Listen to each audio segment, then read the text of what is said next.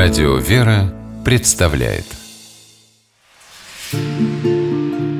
Места и люди.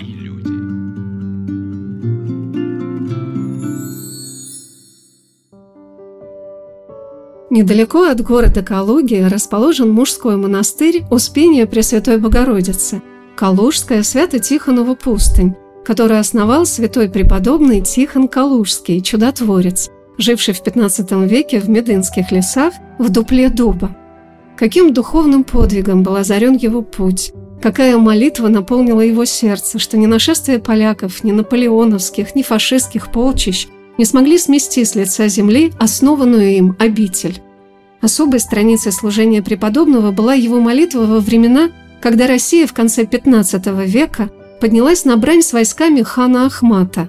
И как в веке XIV преподобный Сергий Радонежский укрепил своей молитвой и благословением святого благоверного князя Дмитрия Донского на битву Куликовскую, так преподобный Тихон Калужский ровно через сто лет невидимо встал рядом с великим князем Иоанном III, поддерживая его великое стояние на реке Угре, когда Русь окончательно сбросила с себя оковы татаро-монгольского ига – и какими бы начинаниями не полнилась русская земля, все благие намерения, высокие цели, страшные испытания несли на своих плечах вместе со своим народом невидимые ратники Христовы. Все развитие русской истории говорит нам о том, что без молитвы святых людей, положивших свои жизни к ногам Спасителя, не устоит Русь. Поэтому так важно нам сегодня понять, каким основам и традициям должны быть обращены взоры верующего человека на его духовном пути – Потому что, по словам Евангелия, Бог есть Дух, и поклоняющиеся Ему должны поклоняться в Духе и истине. А как нам, совсем еще не образованным в духовной науке, идти по пути жизни без совета духовных наставников? И чем дальше ты идешь по этой дороге, это чувствуется еще более необходимым.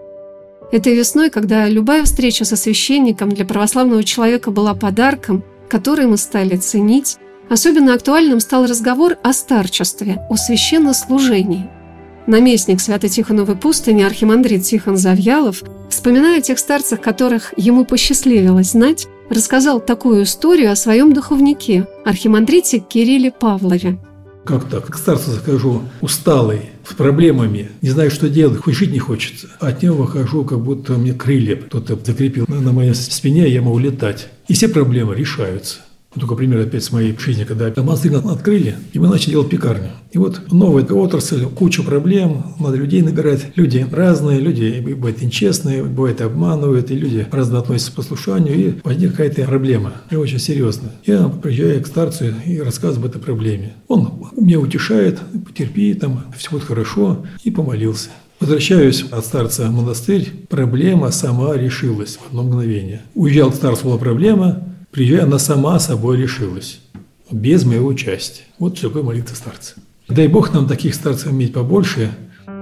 Отец-наместник, вспоминая свое общение со старцами наших дней, рассказал один случай, когда ему был дан самый главный урок правильного отношения к словам старца – урок послушания.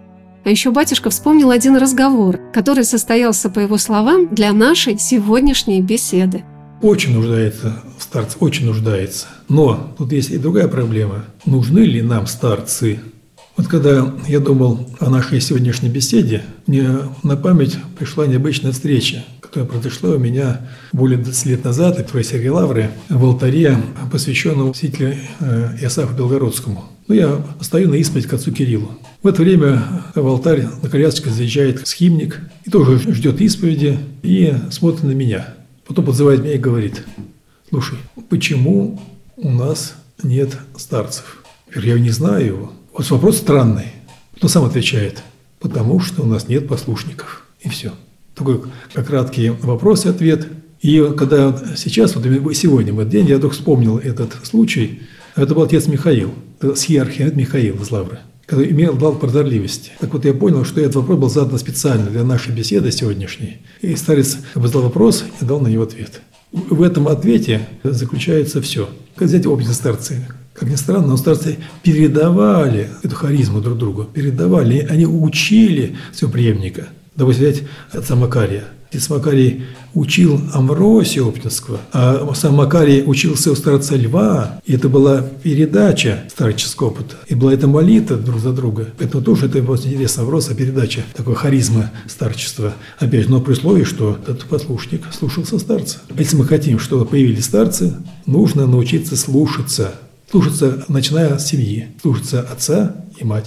Значит, слушаться учителей, Дальше слушаться начальствующее лицо, даже если нам не нравится. Конечно, если это идет никак не в разрез каким-то нарушением закона или нашей духовной жизни. Пожалуйста, нужно учиться слушаться. Вторая проблема, если старец что-то благословляет, то нужно это обязательно исполнять. А это самое-самое трудное. Потому что старец благословляет то, что нам очень неприятно или очень тяжело. Опять, опять мой личный пример. Это далекий 1989 год. Тогда еще она была страна СССР. В этом году меня руку положили в декана. И как был очень рад, ну, то, что Бог Богу служить уже в сане диакона. Но тогда это был Советский Союз, и не практиковалось, чтобы священники, декана ходили в подрясниках. Священники вот декана стриглись, были очень маленькие бородки, короткая стрижка, ну и ходили в мирской одежде. Как бы это трудно было определить, батюшка это или нет. Ну, я, как все, одел мирскую одежду и поехал в Оптину пустынь. Приезжая в Оптину, меня встречает отец Илий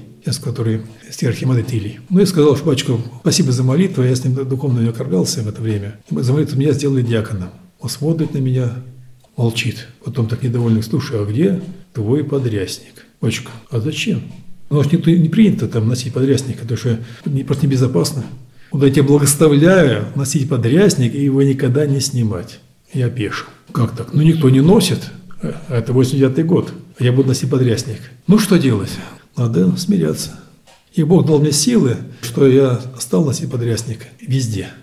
Поэтому вот, опять же, мы возвращаемся к словам отца Михаила. Почему нет старцев, нет послушников? Потому что если старец благословил, нужно это обязательно исполнить. Потому что это воля Божия. Если я не исполнил благословение старца, то, получается, я нарушил волю Божию и пытается я богоборец. Я уже не христианин, я с Богом борюсь. Поэтому, если мы хотим, чтобы в России появились старцы, во-первых, нужно правильно воспитывать христианина, чтобы научиться слушаться старших, отсекать всю волю. Это первое условие для зачатия старчества. А второе, нужно, конечно, это обязательно исполнять благословение старца или духовника. В монастыре Калужская Свято-Тихонова пустынь есть два скита – Скит на берегу реки Угра, посвященный Владимирской иконе Божьей Матери, замечательным Владимирским храмом и музеем диорамы «Великое стояние на реке Угре», где каждый желающий может окунуться в атмосферу Древней Руси, вспомнить ее историю, почувствовать себя в стане русских воинов, защищавших родину на этих рубежах.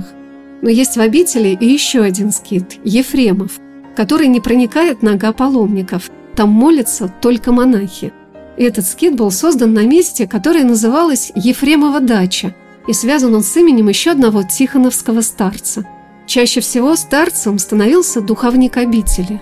Окормление братья поручали опытному монаху, прошедшему науку послушания. Таким духовником Свято-Тихоновой пустыне в 1867 году стал иеромонах Ефрем в схиме Иоанн. Он был насельником Оптиной пустыни, учеником преподобных старцев Лева и Макария, по благословению которых пришел в Тихонову пустынь и здесь стал надежным помощником архимандрита Моисея Красильникова в деле окормления братьев и мирян, которые чувствуют дары старца, рассудительность, прозорливость, дар исцеления болезней, стекались к нему за помощью. С каждым он говорил на его языке, с ученым человеком, как имеющий образование, хотя сам нигде не учился, с крестьянами просто и ласково, был для всех ближе, чем родной человек – в этом и есть главный дар старца – любить каждого человека святой любовью. Лариса Аксенова вспомнила такой случай из жизни старца Ефрема. Очень часто он выезжал с архиепископом Георгием в Санкт-Петербург, в Священный Синод. Выезжая туда, очень часто встречал по дороге и кланялся самому государю-императору Александру II. Да, проходил мимо Зимнего дворца.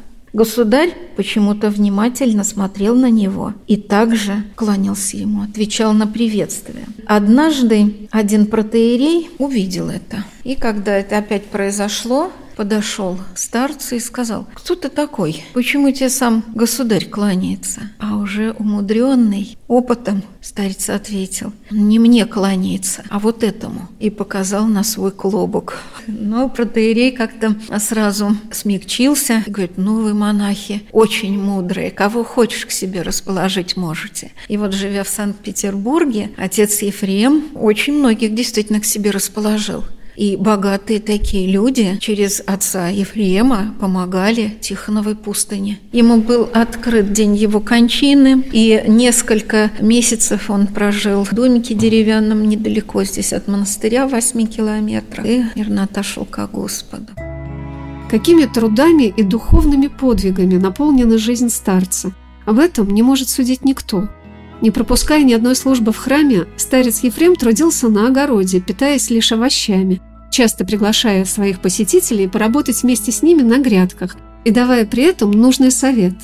А по словам архимандрита Тихона, несли к старцу все самое тяжелое в своей жизни, все свои боли и проблемы.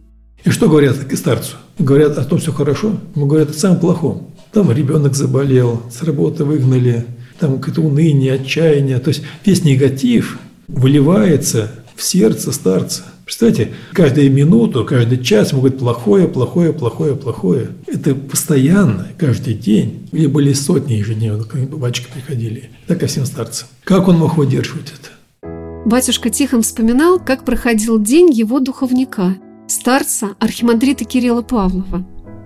Вот пример про старца Кирилла Павлова был такой случай. За старцем всегда ходило множество людей, были толпы людей. И он принимал их и утром, примерно с 6 утра до часа дня. А в час у них, батюшка, было иноческое правило. Монахи читали триканоса Кафис, там читали кафизму, Евангелие, апостол. Так вот, по, по окончании этого правила уже иеромонахи, монахи уже батюшка окружали, спрашивали его советы. После обеда батюшка надо было, было бы отдохнуть, а там еще какие-то стоят на проходной, его ждут. И так до глубокой ночи. И примерно по окончании богослужения Искрил устраивал такие беседы с монахами, семинаристами, обычно на тему Ветхого Завета или по отцам. Читали как поучение или фрагменты из, Библии Ветхого Завета, и кто-то пытался по-своему объяснить, как он понимал этот фрагмент, а потом старец уже корректировал эти комментарии или же дал толкование старческое. Вот однажды в 12 ночи а в коридоре сидят люди около кельи старца Кирилла. Рядом с отцом Кирилла находилась келья Благочинного. Благочинный в лавре – это лицо после наместника.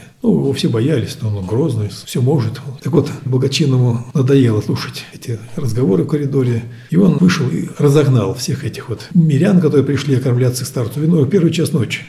Сказал, вы старца пожалеете. Первый час ночи. Ему отдыхать надо. Он в 5 утра пойдет уже на молебен братский. Старец выходит и говорит, отец Даниил, ты, конечно, их выгнал, конечно, понимаю, ты заботишься обо мне. Я всю, всю ночь не буду спать, потому что я буду переживать за них, потому что у них проблемы, они не решены. Вот видите, какая любовь человека. Он весь день был на ногах, принимал столько людей, не отдыхал, даже не ел. Так отдавать себя людям может только человек святой, который своей любовью к любому человеку уподобляется Спасителю, становясь преподобным.